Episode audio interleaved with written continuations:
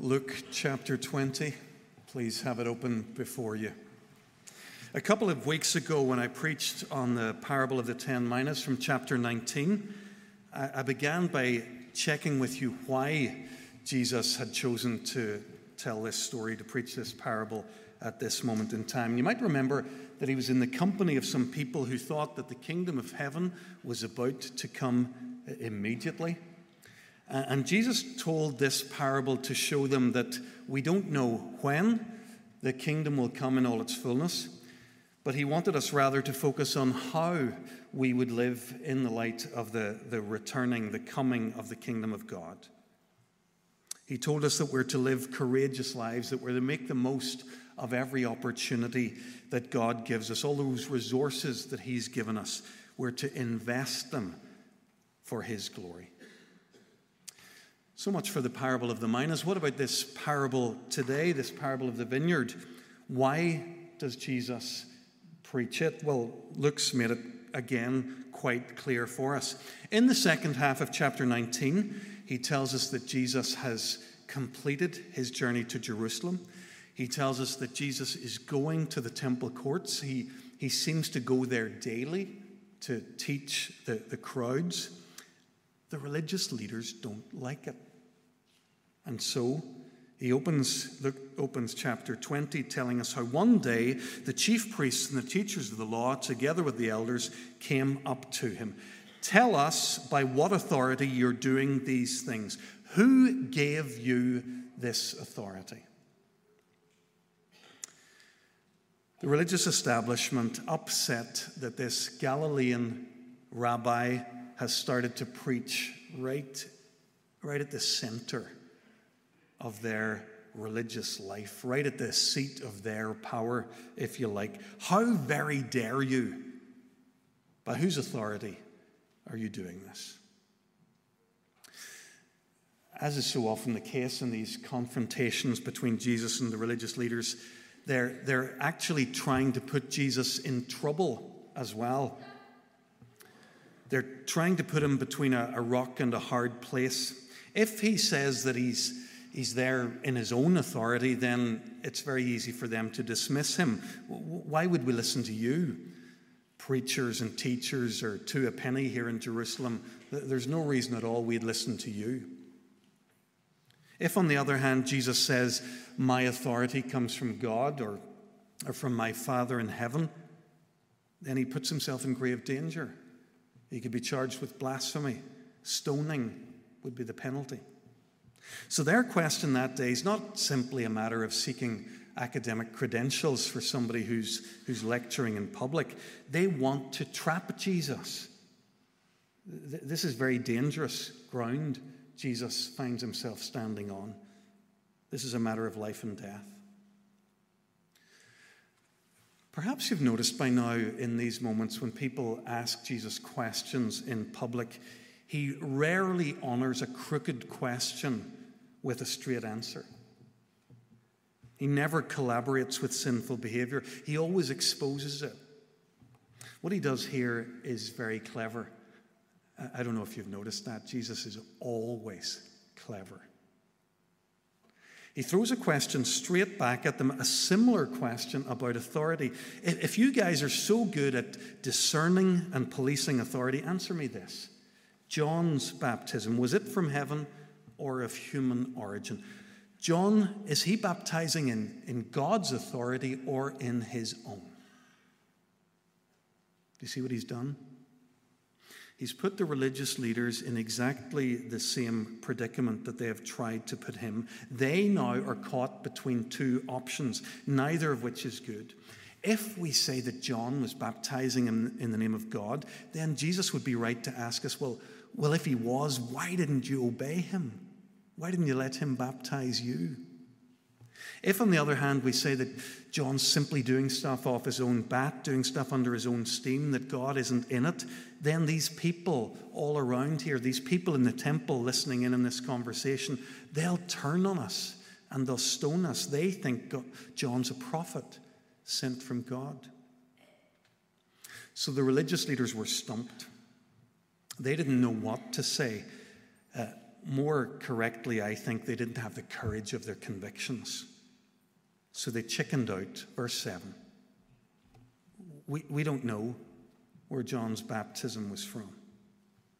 Well, says Jesus, if you won't give me a straight answer to this authority question, then I'm not going to give you a straight answer either. Neither will I tell you by what authority I'm doing these things.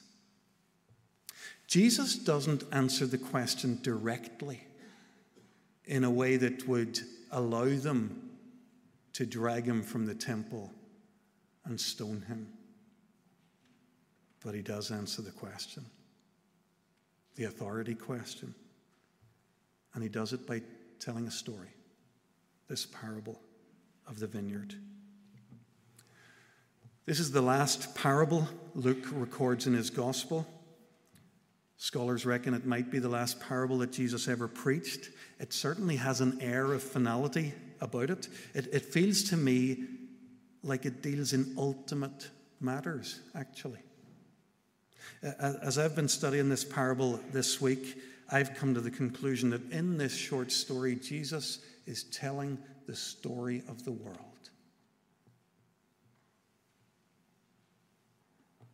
Let's pause and pray and invite the Lord to speak to us through his word.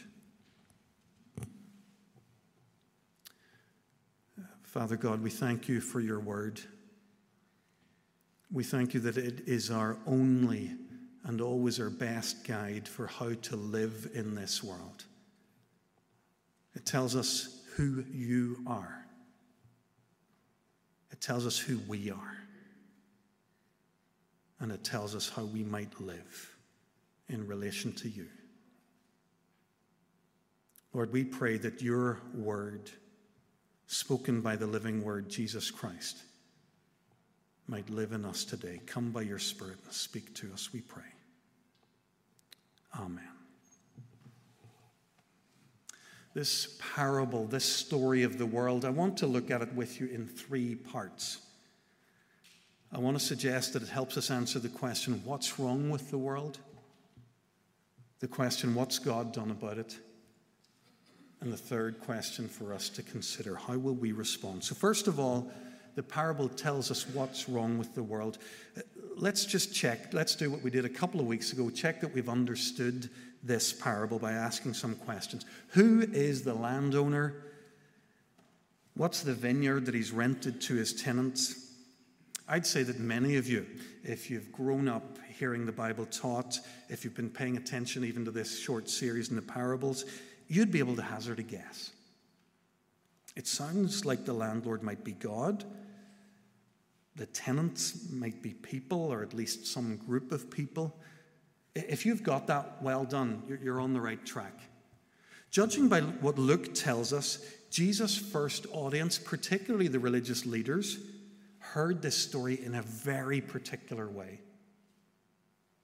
We're told, verse nineteen, that they knew that he had spoken this parable against them. Hmm. Why is that?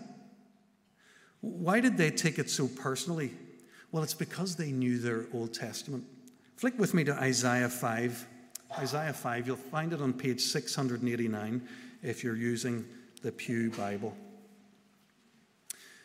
The religious leaders Jesus was talking to that day knew that this imagery of a vineyard isn't original.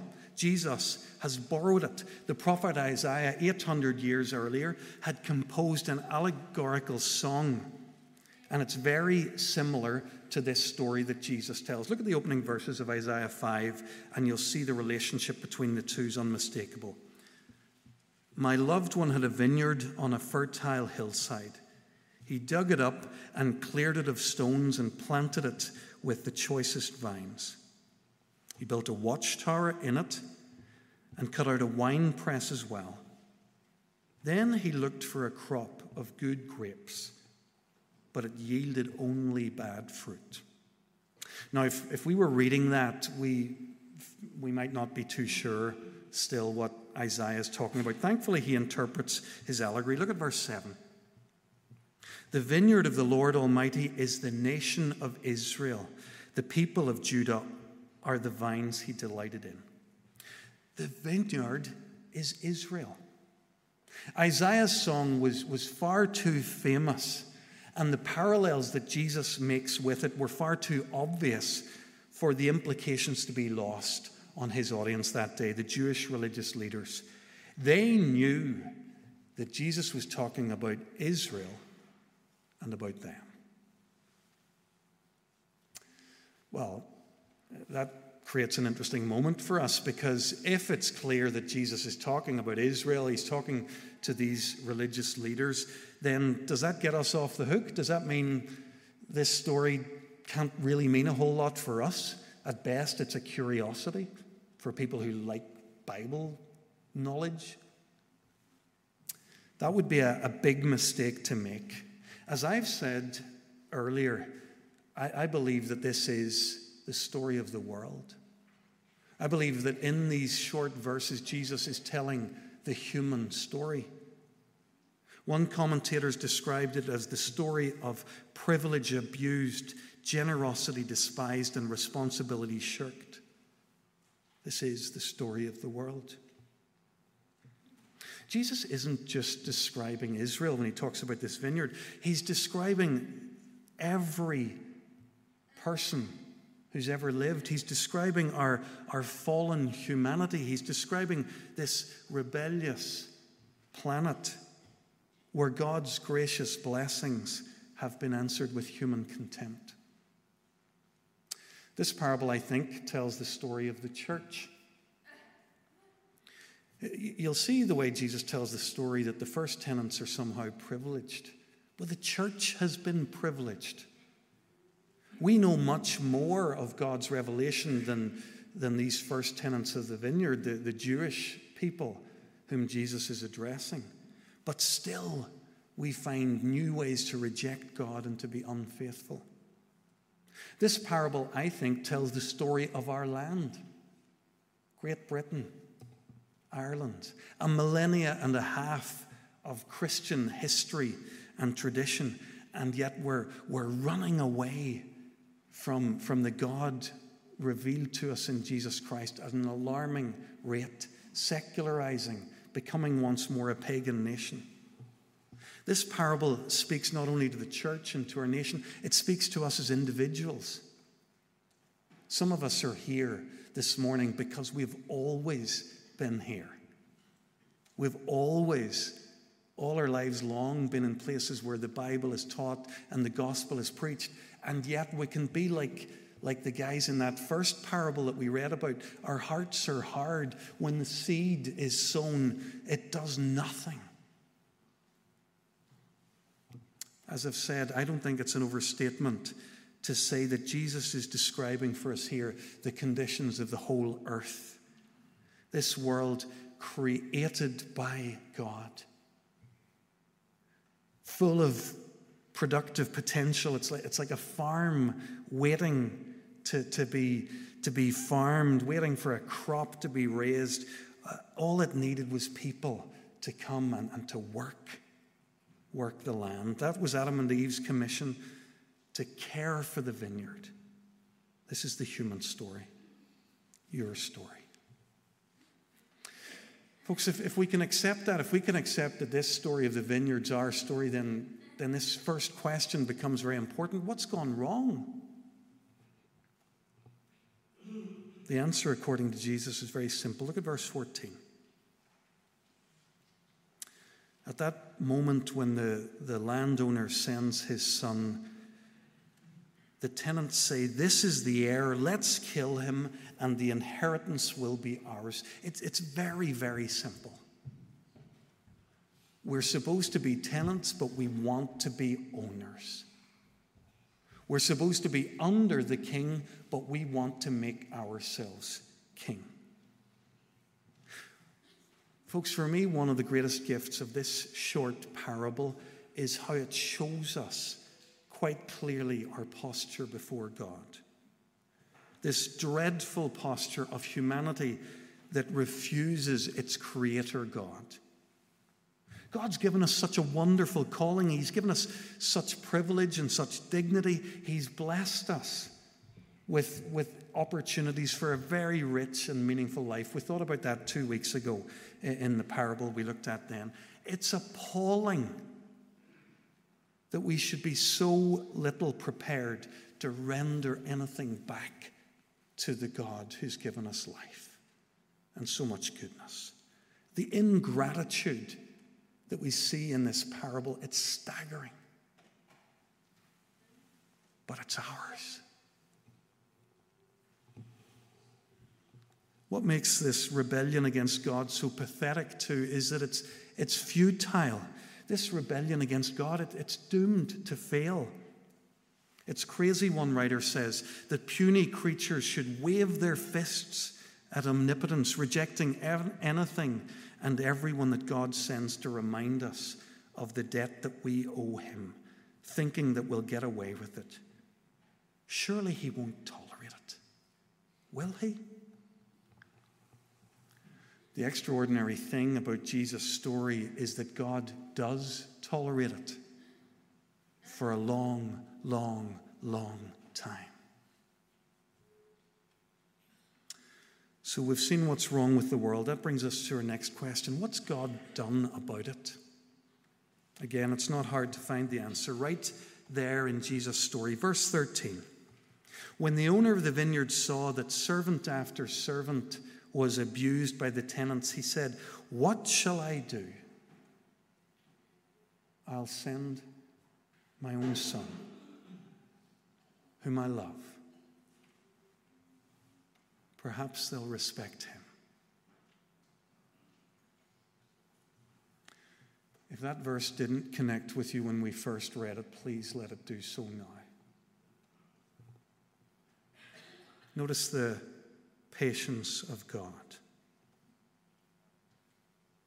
He's provided rebellious human beings with opportunity after opportunity after opportunity To, to, to repent, to turn to him, only to find himself slapped in the face every time. And yet, he still desires to so, show mercy. Yet he restrains his righteous anger. He turns the other cheek. And then, he offers one last chance. Even if it will cost him everything. My son, whom I love. Don't miss the patience, the mercy, the kindness of God. Don't miss either the, the, the theology. Notice that this is the point where Jesus finally answers the question. Do you remember he's been asked that question? Tell us by what authority you're doing these things. Who gave you that authority? What Jesus does is he writes himself into the story he's telling. By telling the story of God the Father who says, "I'll send my son whom I love," Jesus is introducing himself into his own story. Jesus now claims to be God's last resort, his final word, his beloved son. He is coming with the very authority of God. And so, we'd better listen to him. We had better submit to him. We had better respect his authority. We have no choice. What did God do about our human problem? He sent his son, whom he loved, Jesus Christ. What did we do in response? Verse fourteen. When the tenants saw him, they talked the matter over. They said, "This is the heir. Let's kill him, and the inheritance will be ours." So they threw him out of the vineyard and killed him. God sent his son, we killed him.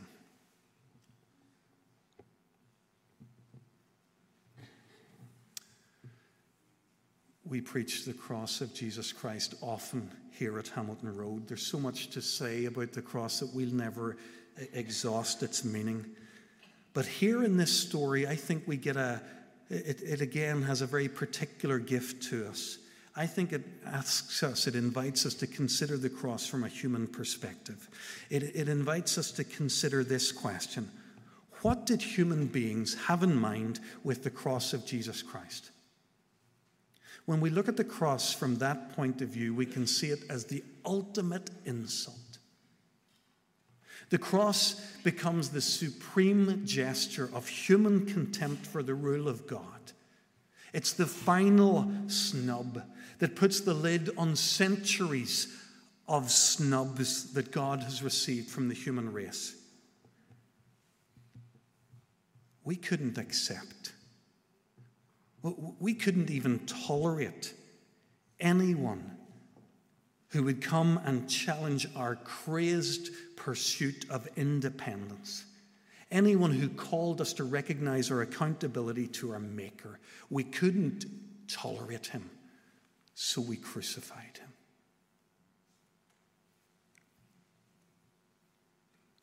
That's what the cross means from a human perspective. It shows how much we hated the God who loved us, the God who told us that we're not God.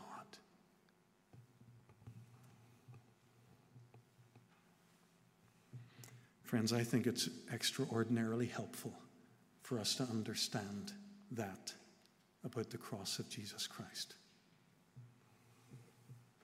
But I would never want to talk to you about the cross of Jesus Christ only from a human perspective. We must always look at the cross from God's perspective and ask, what did God have in mind with the cross of Jesus Christ? The truth is, he had rebels like you and me in mind. That's what he had in mind. Jesus went to the cross to forgive human rebels. Do you, do you remember his dying words? Forgive them, Father, for they do not know what they do. On the cross, Jesus Christ died at the hands of men who were desperate to kill him, so that he could take the punishment they deserved, and so that a righteous God could forgive their sins. It's staggering, absolutely staggering, this amazing grace. In the very moment where the human beings were making their ultimate insult against God, he reaches out to us with his greatest grace. Isn't God's love beyond our wildest dreams? Isn't Jesus just glorious? What's gone wrong with the world? We have rebelled against our Creator God. What's God done about it? He's given his Son as an atoning sacrifice for our sins. One last question. How will we respond? Before we come to our response, please notice God's response to this final rebellion on the part of the tenants, verse fifteen and sixteen. Jesus tells the story of a world that kills God's Son, and he asks the question, what then will the owner of the vineyard do to them? And he gives this chilling response. He'll come and he'll kill those tenants and give the vineyard to others. This passage speaks of God's judgment, God's judgment on those who have killed his Son. It's a hard message, but it's one that we must hear. Do, do you really believe that God will tolerate our preposterous insolence forever? Do, do you think that God's going to stand idly by while we kill his Son and give his Son no vindication in the face of his enemies? Friends, I need to tell you, God is furious with the sin of humankind, and he has every right to be. Notice too that Jesus doesn't shift the blame for God's judgment somehow to the Father. He doesn't divide the Godhead. He doesn't say, you know, I'd be really happy to, to forgive you without making a big deal of it, but my Father, he, he's different. No. Jesus makes himself the basis for our judgment. He, he does so by describing himself in terms of stones. Verses seventeen to eighteen. He quotes from three Old Testament passages, and the N I V is good enough to alert us to, to the quotation from Psalm one eighteen, but it doesn't make clear that he's quoting also from Isaiah eight and from Daniel two. Jesus is issuing a solemn warning here. The stone the builders have rejected has become the cornerstone. The people of his day rejected him. They're, they're going to get rid of him. They're going to do that in a few days' time as they nail him to a cross. But that stone, rejected by men, will be elevated by God. It'll become the cornerstone or the capstone of the entire created order. Jesus Christ, judged by men, will judge all men.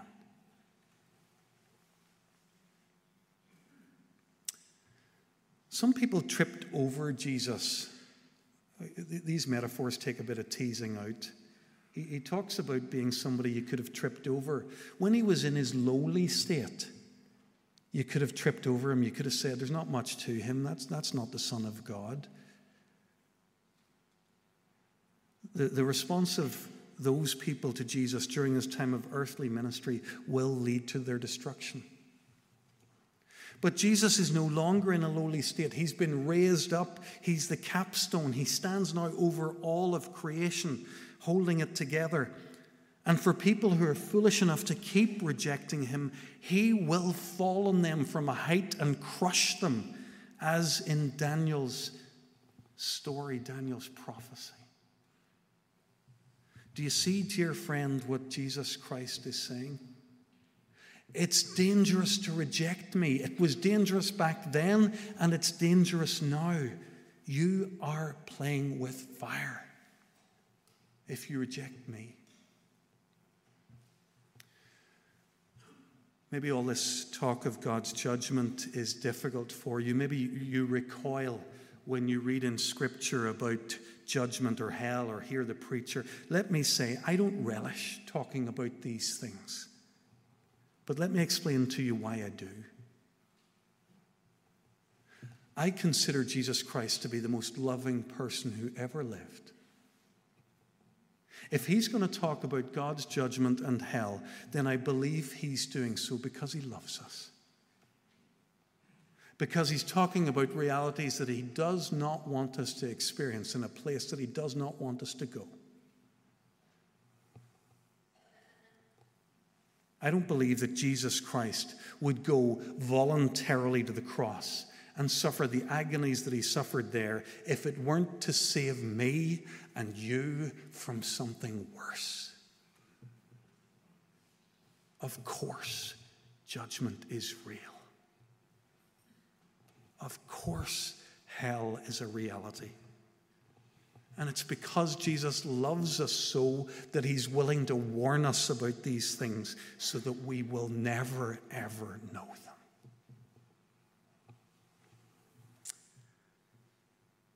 We're trying to work out how we're going to respond to our human rebellion and God's offer of rescue. I'm sure you see by now that we all face a choice. We have to decide what we're going to do with Jesus Christ. The choice is actually slightly different, I think, than you might imagine. You might imagine that your choice is to have to do with Jesus or not. That's not your choice. Your choice is to be broken before Jesus Christ, either now or then. To be broken by Jesus Christ here and now means to do what the biblical writers call repenting and believing.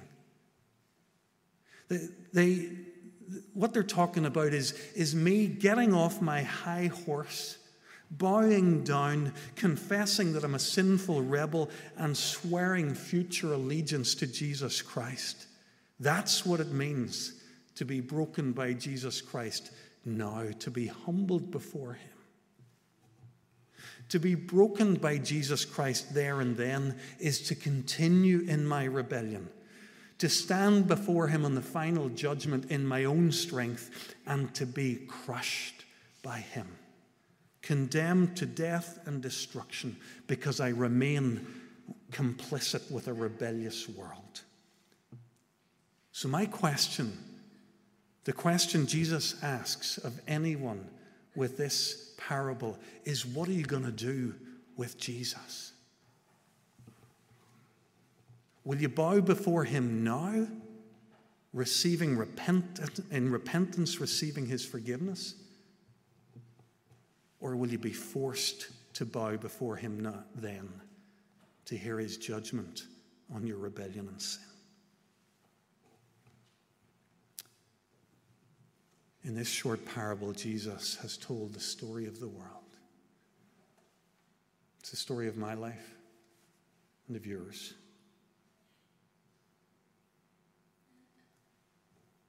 We're not quite finished with the story. There's a glorious reversal here that I don't want you to miss. The stone that the builders rejected did become the capstone. The religious leaders will crush Jesus. The Father will raise him to life and to glory. But even the vineyard, there's a reversal. Did you see it? Verse sixteen. When the landlord has rid the vineyard of the corrupt tenants, we read that he will give the vineyard to others. God still loves this world. He still wants people who are his, who will love him and honor him and enjoy life in his kingdom. Uh, some of you may know we host a, a weekly Bible study here for, for some of our friends from Iran. I see the, the fellas are, are sitting up there together in the pew. I hope they won't mind me sharing this story. A few months ago, it was my privilege to be leading the study with them. We were studying in Mark's Gospel, and we came to the point in Mark's Gospel where this same parable is recorded, the parable of the vineyard. I'll never forget our discussion. We worked our way through the parable. It's good fun when you're working between English and Persian. We, we did our best. We made our identifications. Who's the landowner? Well, that's God. The vineyard, that's his world. The tenants are the Jewish people of the Old Testament. It's maybe also those who've grown up in Christendom and have, have always had the privilege of knowing God's word and the gospel. We thought about the rebellion, the punishment, the coming of the Son, and then we had one last identification to make. Who are the new tenants in the vineyard? I asked the question and let it hang for a while. Let God's word and God's Spirit do their work. And it was just wonderful, because I could see eyes lighting up. I could see smiles creeping across faces. Who are the new tenants? Well, that's us. That's us.